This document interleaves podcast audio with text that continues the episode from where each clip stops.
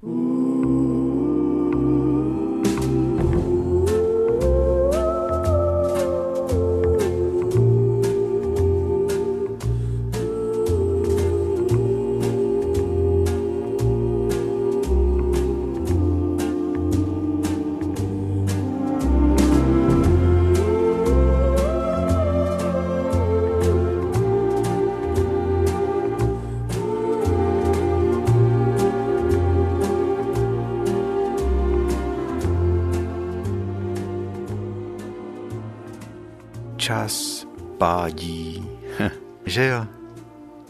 Naši vzácní příznivci, vítáme vás u našeho pořadu, zní znělka, snad ta hudba nikoho neurazí. Skladba se jmenuje, ten název je až do očí bíjící banalita. Láska za lásku.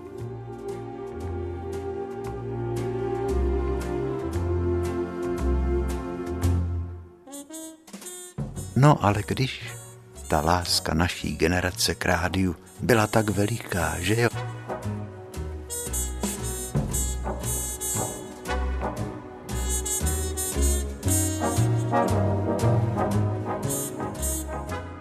Já tedy, nebo naše autorská trojice, dostala příležitost tu lásku rádiu vrátit právě těmito pořady, které se jmenují tak banálně Láska za lásku. Rvěte vášně na cucky a na samé cáry, radí Hamlet v hercům. Ne, to mi naopak.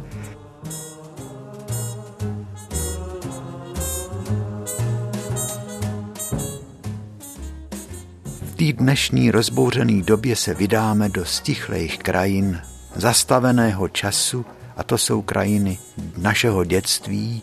Dnes jsou už jako vybledlý, zarůžovělý fotografie, ale vždycky, když se setkáme nečekaně s takovou stařičkou zapomenutou fotografií právě nalezenou, tak závan minulosti je silný, právě nečekaně silný, protože se ta fotka objevila z ničehož nic, jak říkala babička, z ničehož nic.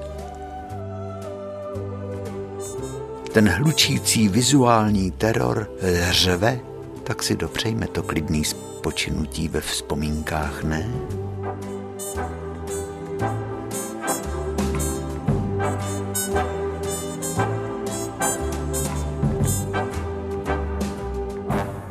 Rvát vášně na cucky a na samé cáry, jo, možná to bejvalo, ale teď už ne. Teď už toužíme po klidu. To je zajímavé, jak některé vzpomínky jsou rozvostřený a jiný jsou ostrý jako břitva, jako tadyhle ta fotka. Tu jsem najednou v Pavlíkově ležela na stole, maminka vždycky nějakou fotku někde vyhrabe. To je fotka, kde jsme na výletě, na výlet jsme šli s rakovnickou měšťankou, celá naše třída, na zříceninu hradu Tejřov. Asi jsme jeli autobusem někama, docházeli jsme to pěšky. Máme přes ramena takový brecká, my jsme oblečený klucí v pumpkách, holky, holky mají takový sukně pod kolená. Tam se tlemíme, smějeme se, my máme klucí většinou, buď jsme v rádiovkách, nebo, má, nebo máme seštrikovaný od maminek, nám, ty nám štrikovali křížky na hlavě. Ale ny tam jsou. Můj mír Justra, je, ten umřel hned. Asi mu bylo 18 let na srdce. Vlastík Kratochvíl zase na, na krvinky umřel. No jo, asi v 16 letech, to je smutný. Číča, Jirka Kočí, Míla Hvězda, Franta Bureš, se kterým jsem potom hrál v kapele, Pepík Chudoba je vedle mě a Walter Feireisel. Ten bydlel v obecňáku v Lubný, naproti Lomu. Ten měl maminku Němku, uměl krásně německy, takový hodný kluk, hezky kreslil a ten říkal, že když odtroubili v lomu střílení, takže radši, aby jim ten tlak vzduchu nevymlátil v okení tabulky, tak je všecky povotevírali a to byla taková pecka kolikrát, že jsme měli, říkal Walter, i na stole kusy kamení. A ty okna zavřeli potom, když odtroubili konec střílení, no. Ten náš pan třídní učitel, ten pan Mostecký Jan, Já jsem mu půjčil můj fotoaparát s měchem, který jsem si koupil od syna Pavlíkovského řezníka pana Svobody, Pepíka. A ten pan řezník Svoboda dělal tak dobrou tlačenku, jak jsem o tom kdysi mluvil. No a ten náš pan třídní Mostecký, byl takový hodnej táta, ale taky rapl, protože byl zrzavý a pichovatý a jestli si vzpomínáte, jak mě jednou nafackoval. Za to, že jsem ho převez, když jsem mu zaspíval v písničce ku předu levá, ku předu levá, zpátky ní krok a já jsem mu zaspíval ku předu levá, dozadu pravá. No a o mě, ale potom vlastně mě poslal do Prahy studovat malířství, to je jeho zásluha.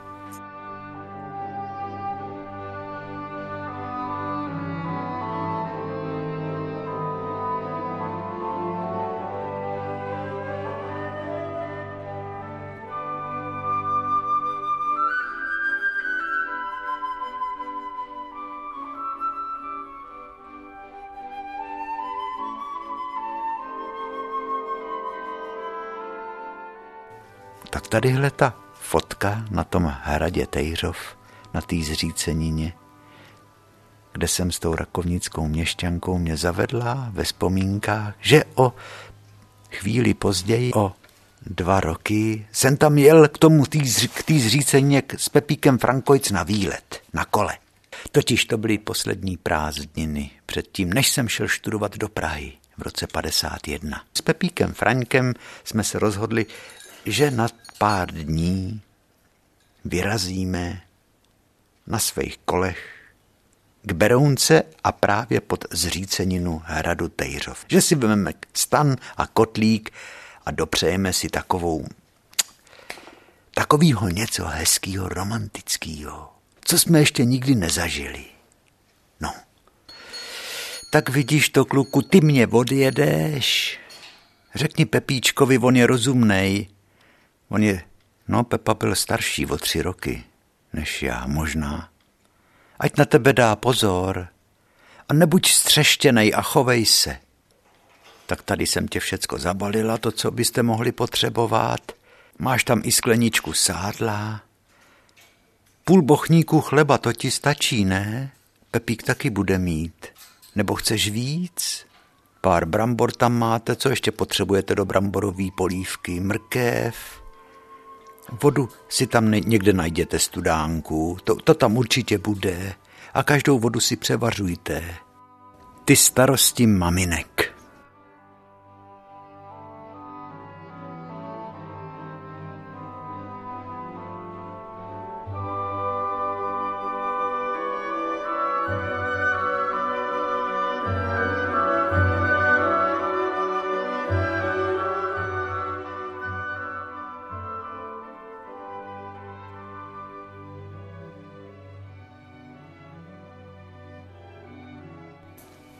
Kolo, na kterým jsem mohl oči nechat, tak poprvé mělo posloužit velikýmu výletu, protože doposud jsem na tom kole jezdil jenom na krátký takový, netřeba jenom dovšetat se podívat k dubu, jestli ještě stojí, jestli ho neporazil blesk, nebo na hrad Krakovec.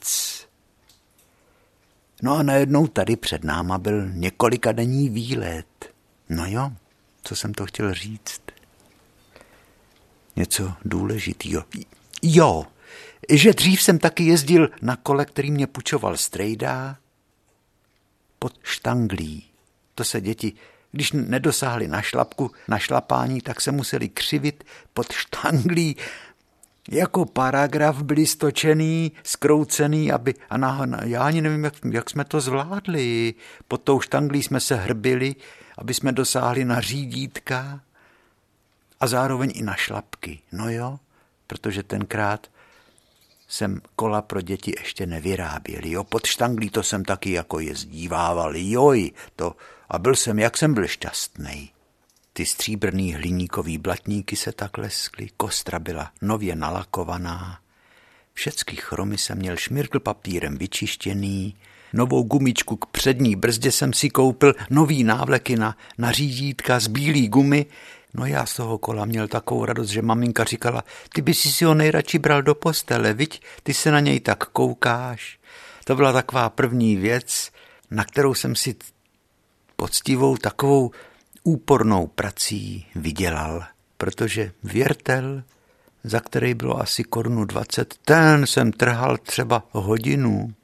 No a když jsem za den udělal devět věrtelů, deset, jedenáct, myslím nejvíc, babička tady dělala 23. Klidně. No jo, jenom, že babička, to byl kombajn, jaký ženský říkali. Tak než jsem si dal ty korunky dohromady, abych si mohl koupit nový hliníkový blatníky a hlavně nový ty balónový gumy, Hmm, to stálo tenkrát, když my to máme takový popletený, kolik co stálo, protože to bylo tolik peněžních měn, že já nevím, kolik peněz stál. Stálo to před měnovou reformou, kolik peněz to stálo po měnový reformě, ale v každém případě to nebylo málo.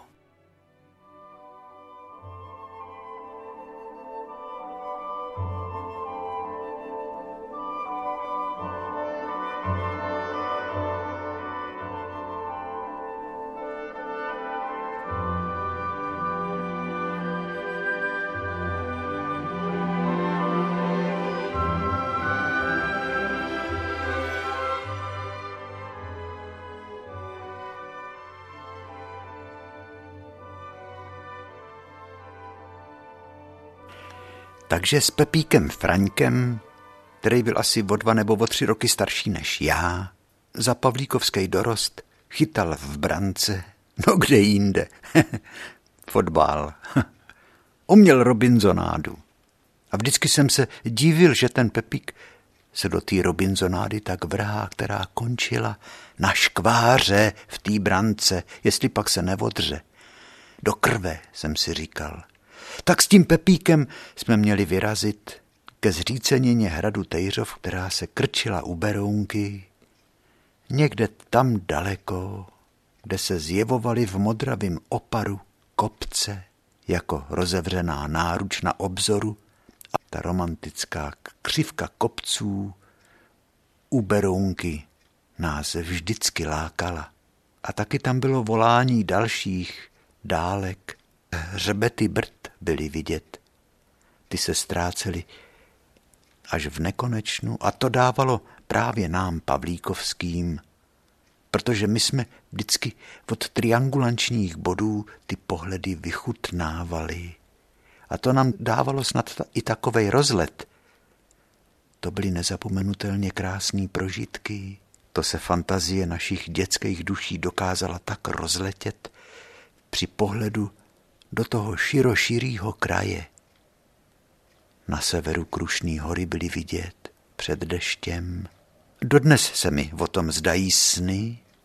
No a jak jsem toužil sedět vedle pilota dvojplošníku, který práškoval brambory proti mandelínce, protože jsem znal z vyprávění pilotů, když vyletí jenom trošku nahoru při takovým jasným dnu, takže prej vidí i zasněžený vrcholky Alp. Já jsem toužil to taky někdy spatřit, ale nikdy se mi to nepovedlo. Na rakovnickém letišti si sednout do kabiny s pilotem. Třeba, že od nás Pepík Valentr a na to jsme byli v Pavlíkově hrdí. Vždycky, když přiletělo letadlo, jo, a začalo blbnout a začalo lítat hnízko a nad rybníkem se spustilo, až husy kejhali a lítali po vodní hladině, tak jsme věděli, že to je Pepík Valentroic, že se přijel podívat na to, co je novýho, v... teda přijel, přiletěl podívat na to, co se děje v Pavlíkově.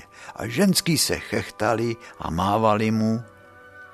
A on tam udělal vždycky takový všelijaký výkruty a střemhlavy, že na tom všichni Pavlíkovský mohli oči nechat. I když jim to sl- kolikrát splašilo jak slepice, tak husy, tak i kolikrát kozy, který se tam popásávávali.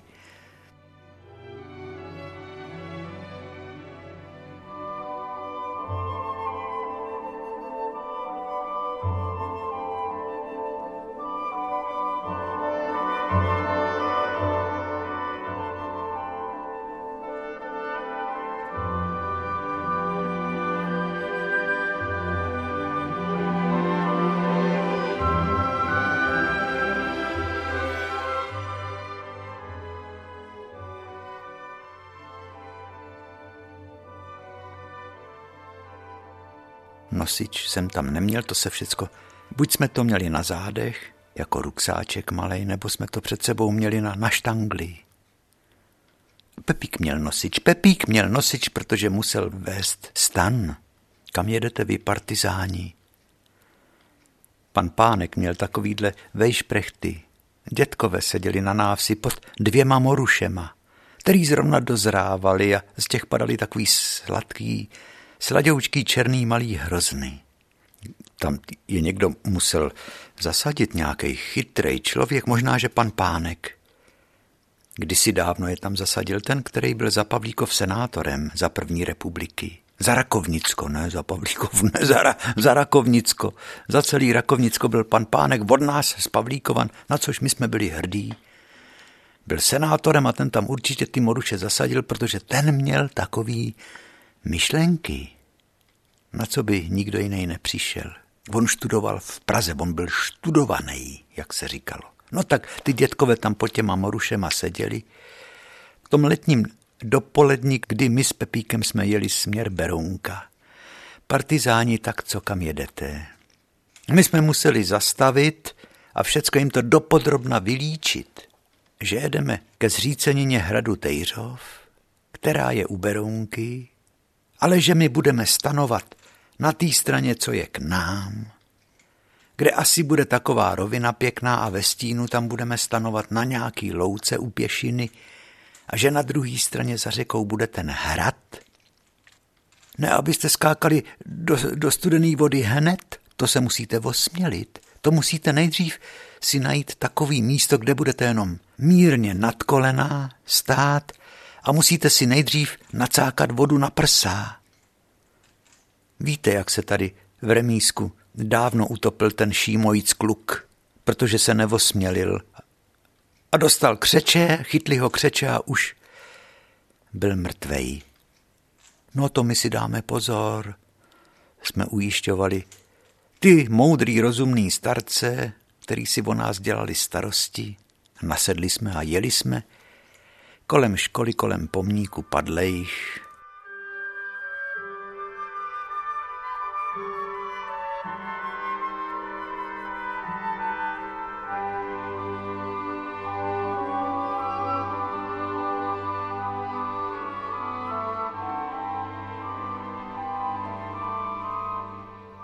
nahoře na pravé straně.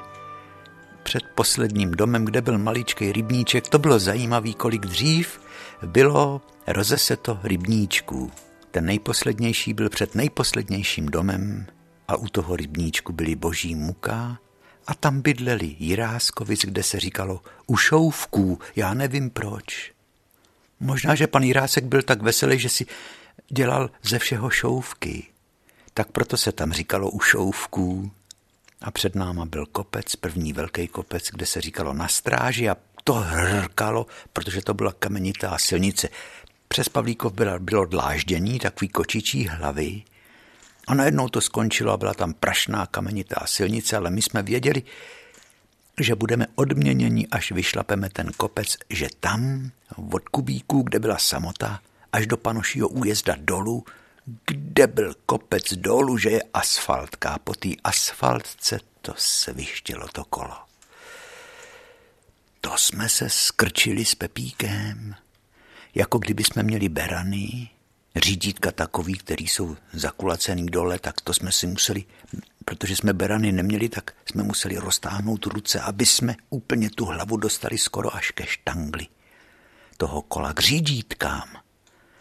A to nám svištěl vítr kolem uší a dokonce, když jsem měl pootevřenou pusu, tak mě, tak mě vítr foukal skrz ty pootevřený zuby. To jsem znal, i když jsem to vzal trapem.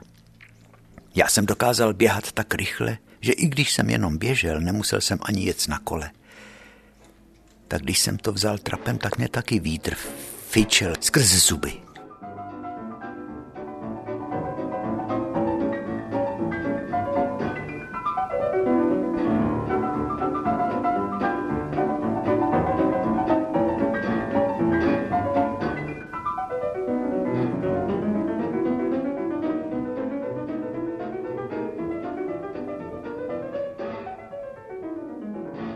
Najednou jsme museli brzdit, protože naproti nám, co čert nechtěl, vyrazilo jediný auto, který tam bylo, široko daleko stařičká Praga. Praga, takový ty plechový písmena na chladiči, který ten chladič připomínal včelí plást. A na chromovaný mascech nahoře na, na té špičce toho chladiče byla chromovaná soška vítěze s vavřínem v ruce.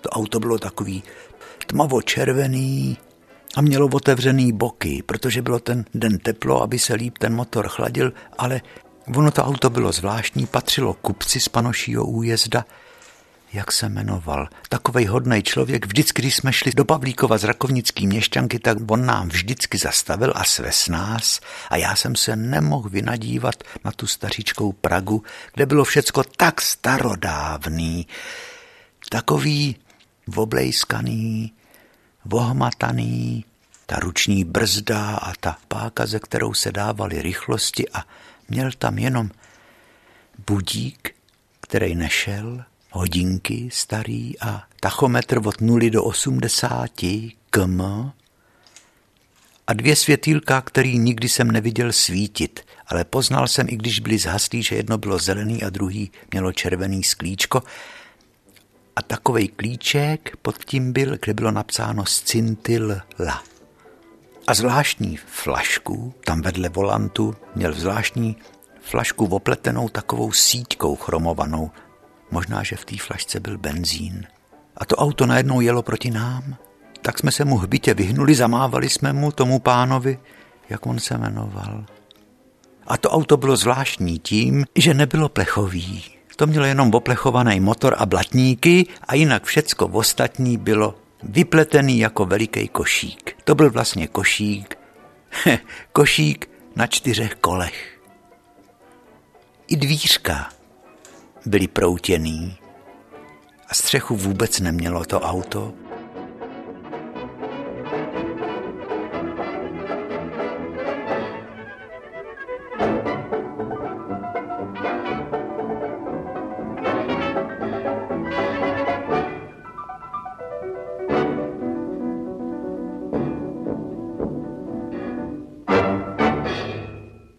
My jsme mezi tím proletěli panoším újezdem a věděli jsme, že máme před sebou dlouhatananánskou cestu, že ten kopec nahoru nevyšlapeme, tak jsme museli z těch kol slíst, kola tlačit do toho kopce, ale nahoře, že bude táhlá rovina.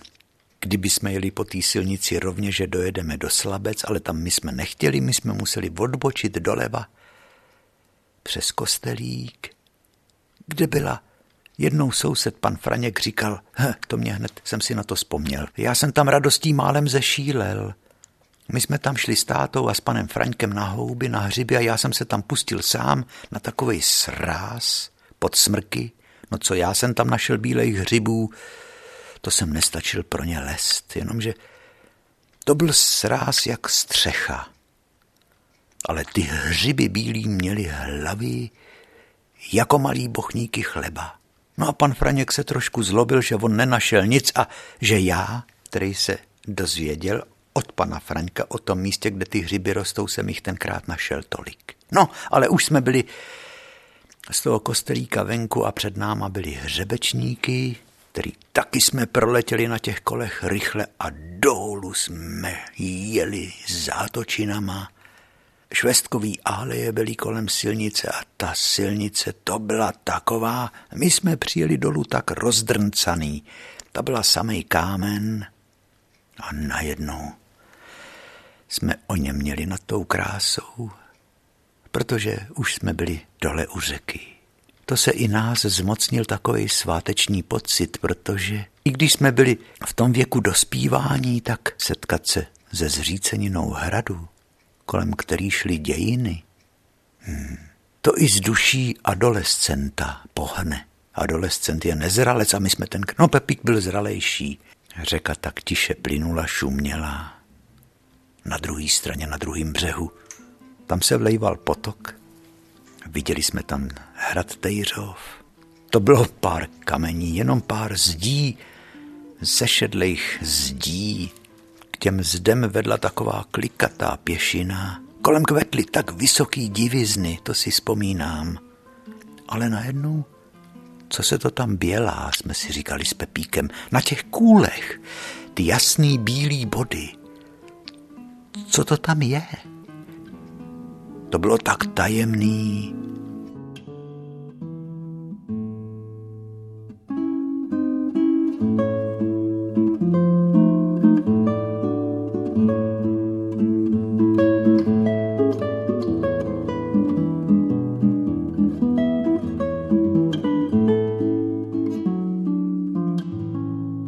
tryskáč nad naší hlavou přeletěl, Mik. Tenkrát lítali každý den.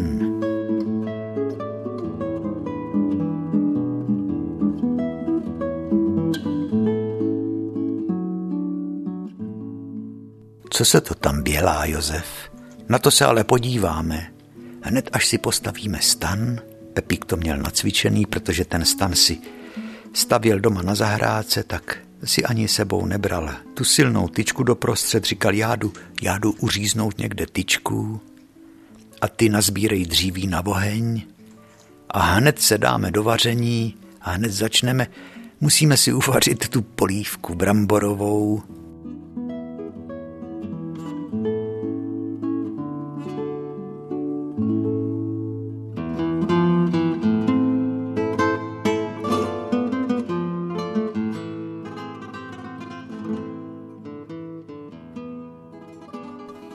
Mládencí, volal na nás pán, který seděl ve stínu jabloně, totiž pár políček spadlo dolů do toho údolí řeky.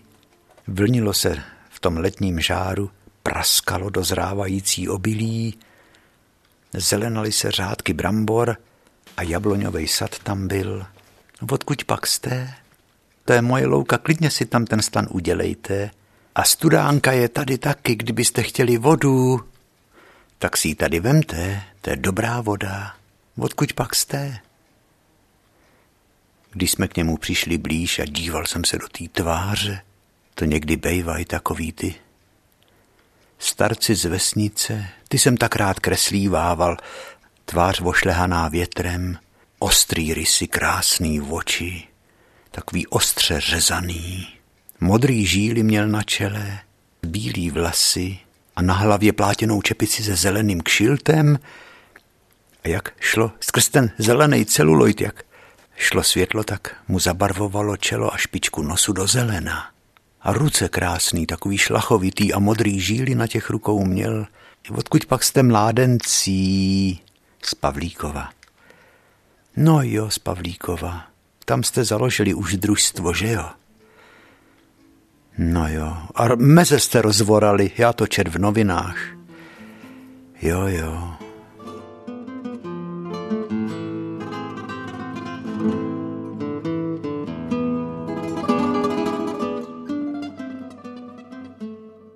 Pavlíkov je známá komunistická bašta, to vždycky byl, ještě před válkou.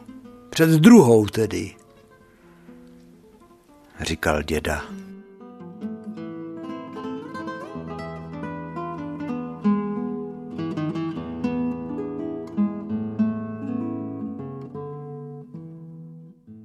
Co je mý, to je tvý a co je tvý, do toho ti nic není. To je jejich heslo.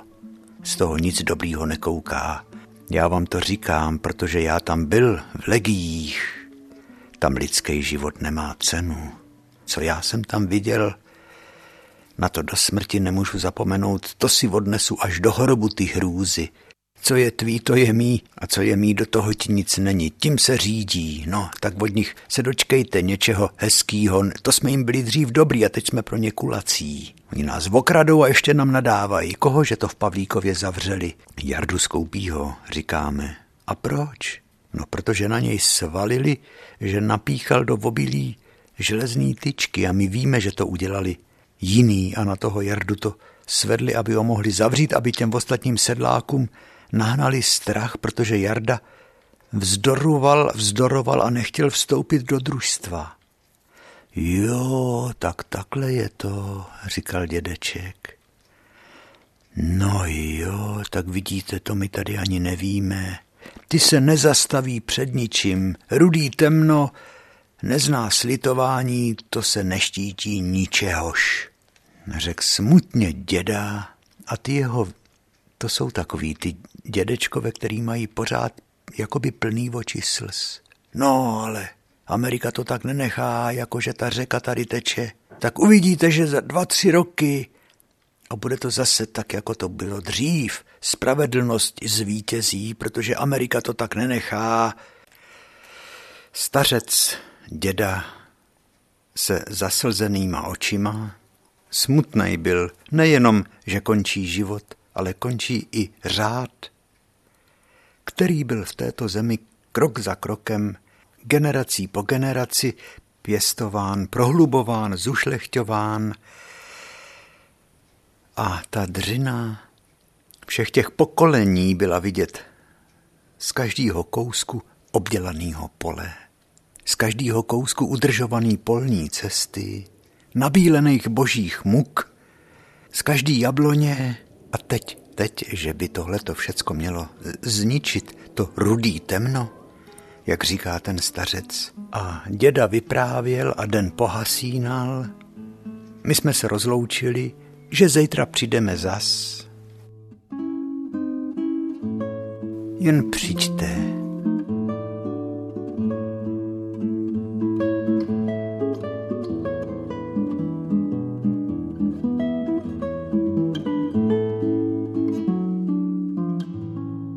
Slova toho dědečka nám zněla v uších při pohledu z nezapnutýho stanu na letní oblohu plnou hvězd, v tom něžným šumění řeky. A my jsme si marně tenkrát srovnávali v těch našich hlavách to, co jsme od starce slyšeli, s tím, co slyšíme ve škole, z rádia, ale i s tím, co slyšíme doma. A co si s tím tedy máme počít? To je jasný, že ten děda mluví pravdu.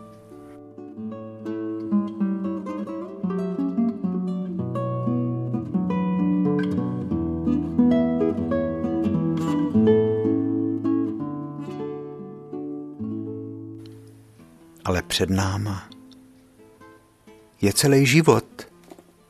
Mně bude patnáct a kladli jsme si otázku, jak dlouho budeme muset žít v tom podivným, rozpolceném světě, kde na jedné straně je pravda, na druhé straně jsou přetvářky a lži a křivdy a násilí. Jak dlouho v tom budeme žít, v tomto světě divným? Pět let, deset let? No to ne. To ne deset let, ne, protože pro nás už dva roky tenkrát byl celý věk. A netušili jsme, že naší generaci je souzeno prožít v tomto čase rudýho temna valnou část našich životů. 40 let.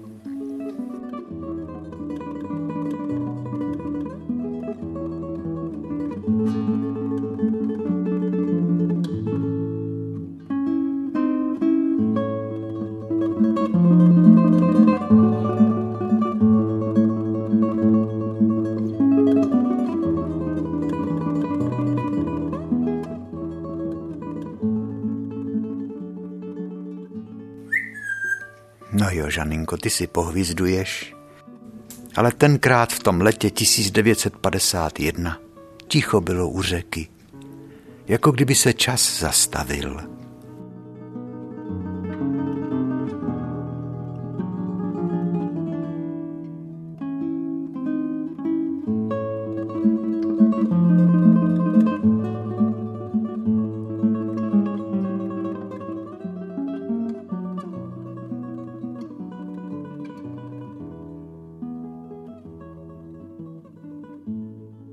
Jeho mládencí, tak pojďte dál, podívej se, matko, to jsou ty hoši z Pavlíkova. Já jsem řekl, přijďte si pro podmáslí, posaďte se, říkala paní. Takový vlasy v drdůlek měla učesaný, ať nám neodnesete spaní, to se tak říkalo. Na zdi tikaly hodiny, rádio hrálo, hezký písničky tenkrát hrávali pořád, Takový národní písničky z Valašska nebo chodský dudáky. když nezněli budovatelský písně Vyhrňme si rukávy, až se kola zastaví, hej rub, hola hej. Bylo takový křičení, kdežto ty národní písničky, no to patřilo taky k našemu mládí.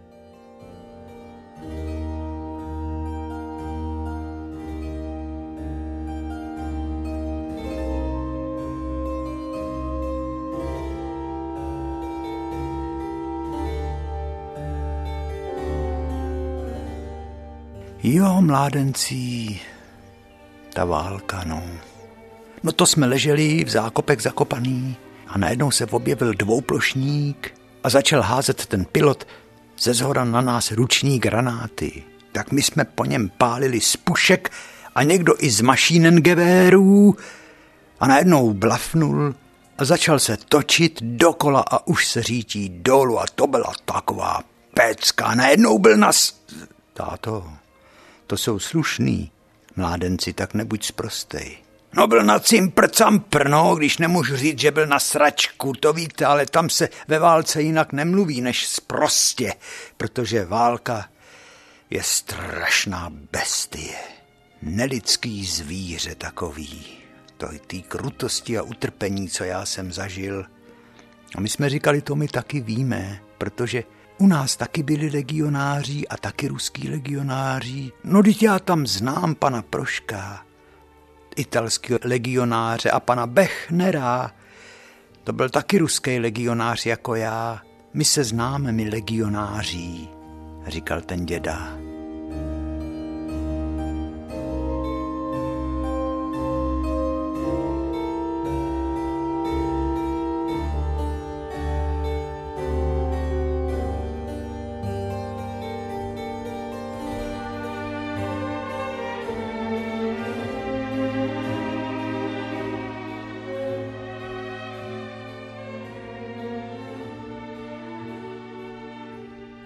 Vedle našeho stanu byl takovej vyšší břeh, kde se dalo slez do vody a ta voda byla tak čistoučká, že bylo vidět na dno.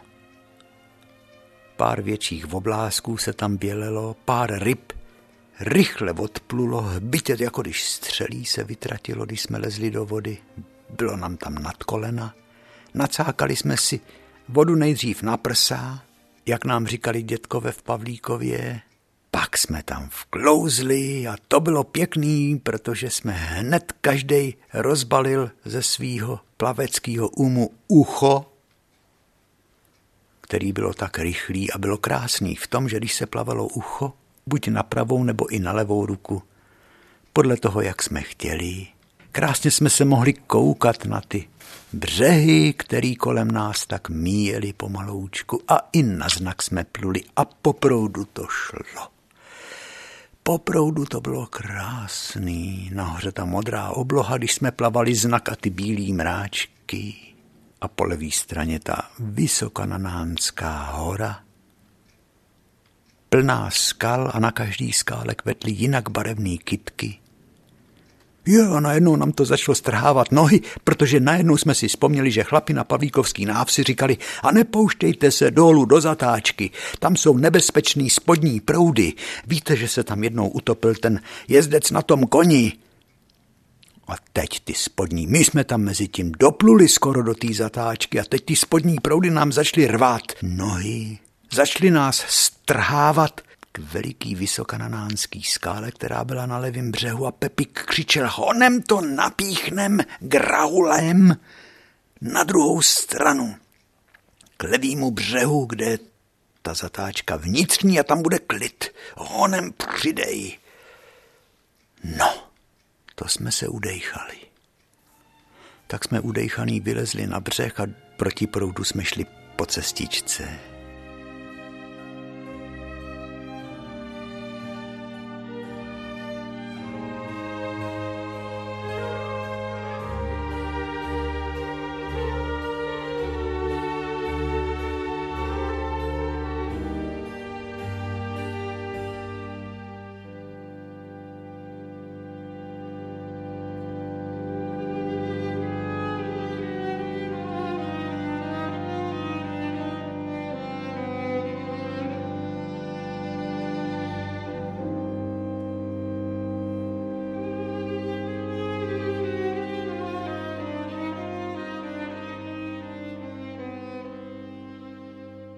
Rozdělali jsme vohníček a jabka jsme si přinesli napadaný od toho dědečka, který nám je dal. Říkal, ale utrhněte si radši ze stromů. My jsme řekli, kdy ty napadaný jsou dobrý a ty jsme si napíchli na prut. Nad vohníčkem jsme si je opekli, to byl takový dobrý moučník, jakoby. A musíme proštudovat to, co se to tam bělá. Na druhém břehu, pod zříceninou hradu Tejřov, vedle čtyřech chat a vedle totemu, na kolících je něco nahoře, co září jako padlej sníh i v tom letním slunečním žáru.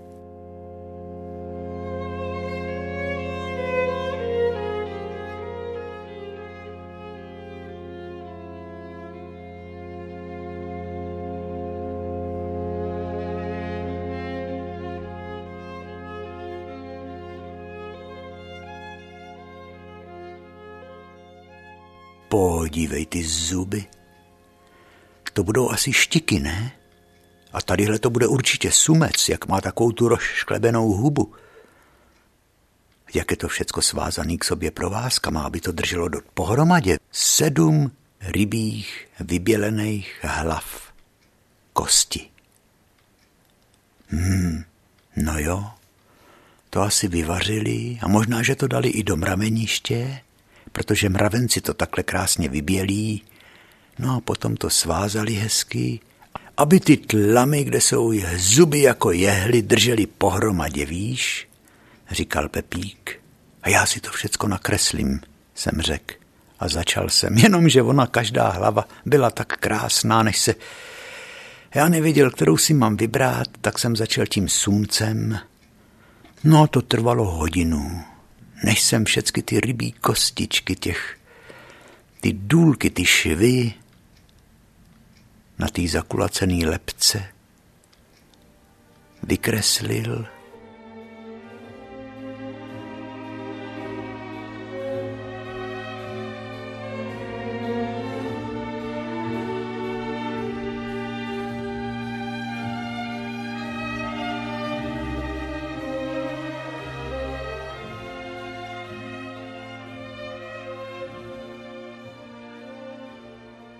To já tady mám nejradši to místo pod tím stromem a koukám se, jak řeka teče. Voda, to je živel. Řeka. Tady jsem se narodil, tady umřu. A jak se mi po té řece stejskalo, když jsem tenkrát vojákoval. Vojákoval. Jo, to se říkalo, já jsem vojákoval. Teď o sobotách a o nedělích se tady tím údolím nesou písničky trampský, jak tam u těch chat, u táboráku hrajou a zpívají.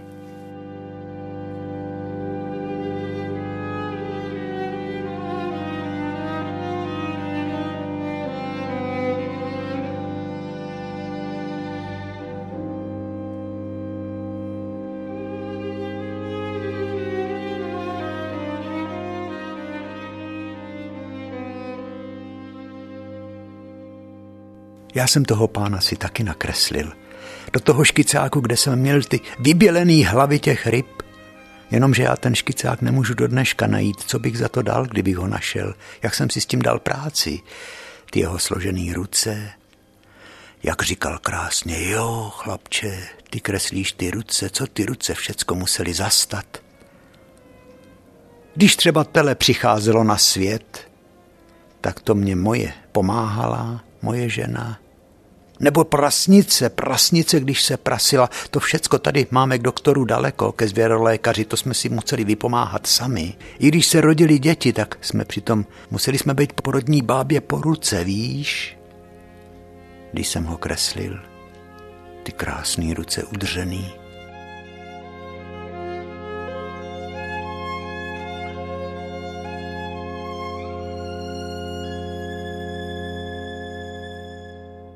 co teďko bude s námi.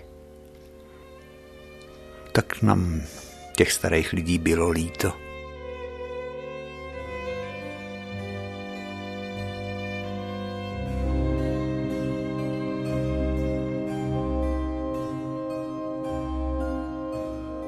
Tomaso Albinoni je autorem této hudby. Benátčan to byl, Tomaso Albinoni, Benátčan.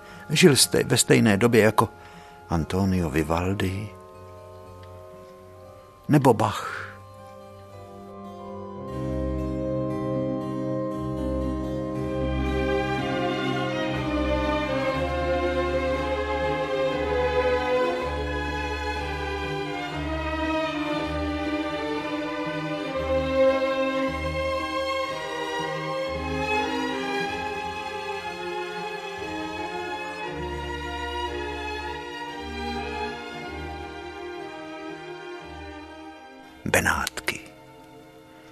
Město na vodě.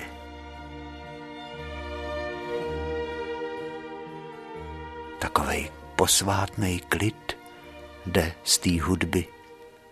No a ten posvátný klid my jsme taky tak prožívali s Pepíkem u té tiše plynoucí řeky, když se snášel soumrak a a ptáci lítali nad zříceninou.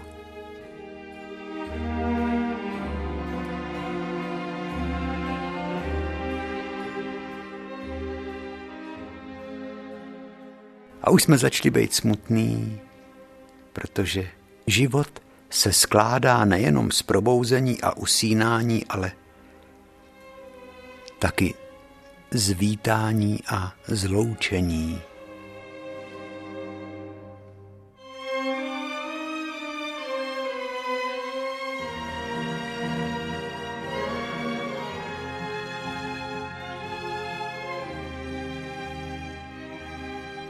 Tak pomalu, ale jistě odešel a bez rozloučení i čas naší mladosti. Ještě několikrát jsme přebrodili na druhou stranu pod zříceninu. I nahoru na zříceninu jsme vyšli, kde byly ty velikánský divizny podle té strmý pěšiny. Ten pohled na řeku byl tak nádherný, ona tak tiše šuměla.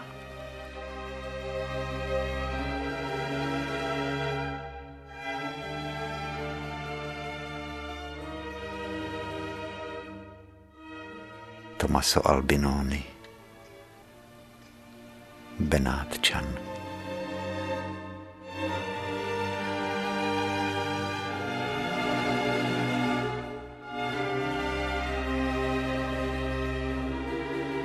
Rozloučili jsme se s těmi starými lidmi, který byli tak smutní. Život se stává taky zvítání a zloučení.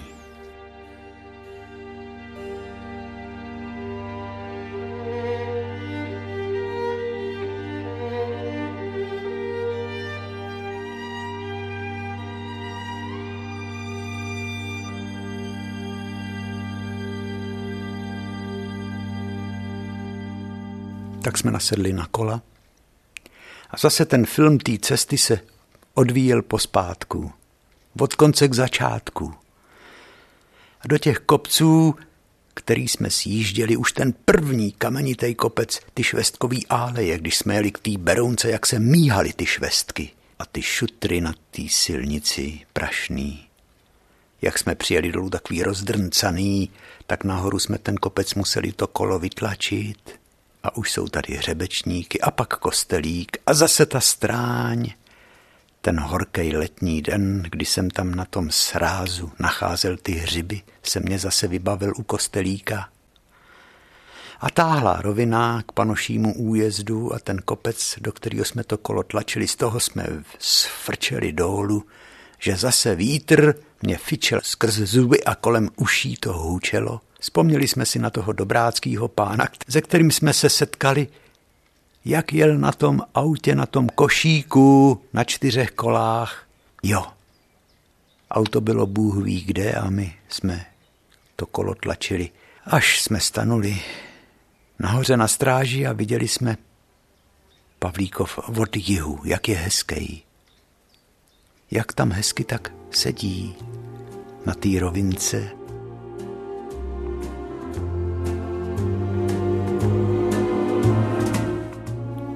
A zase na levé straně byl první dům u Jirásků. Už jsme na návsi, minuli jsme teda pomník padlejch a školu a řeznictví u Aiblu, kde byla modrá reklama na štítě mídlo Helada Klenot Pradlen a už pod Morušema pan Pánek sedí. Pan Vidra trafikant, který když měl přestávku v trafice, tak si šel s nima pokecat. A jaký to bylo, se ptají dětkové. A my jsme řekli krásný, tak nám to pojďte vyprávět. Tak jsme zase museli slest z těch kol a všecko jim to dopodrobna vylíčit jakou jsme měli cestu, že jsme potkali toho pana kupce z újezda a jak nám ten pán starej dával podmáslí, byl na nás hodnej, protože jsme měli stan na jeho zahradě a jak opravdu nás prout zanes až dolů do té zátočiny, že nám ty spodní proudy mohly utrhnout nohy. Teď jsme vám to říkali. Říkali svorně starci moudrý. Abyste si na to dali pozor. No, to jste ještě vyvázli z toho dobře. No důležitý, že už jste tady, no, tak vidíte. Tak to uteklo.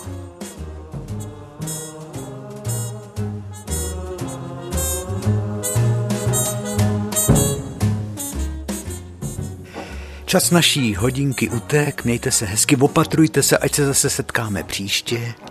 Čas je bohatství, které se nedá ušetřit, musí se vydávat. To je moudrý.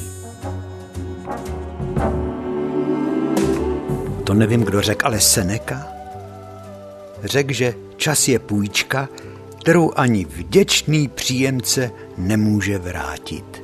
Takže se opatrujte a těšíme se na setkání u rádia příště, naši milí.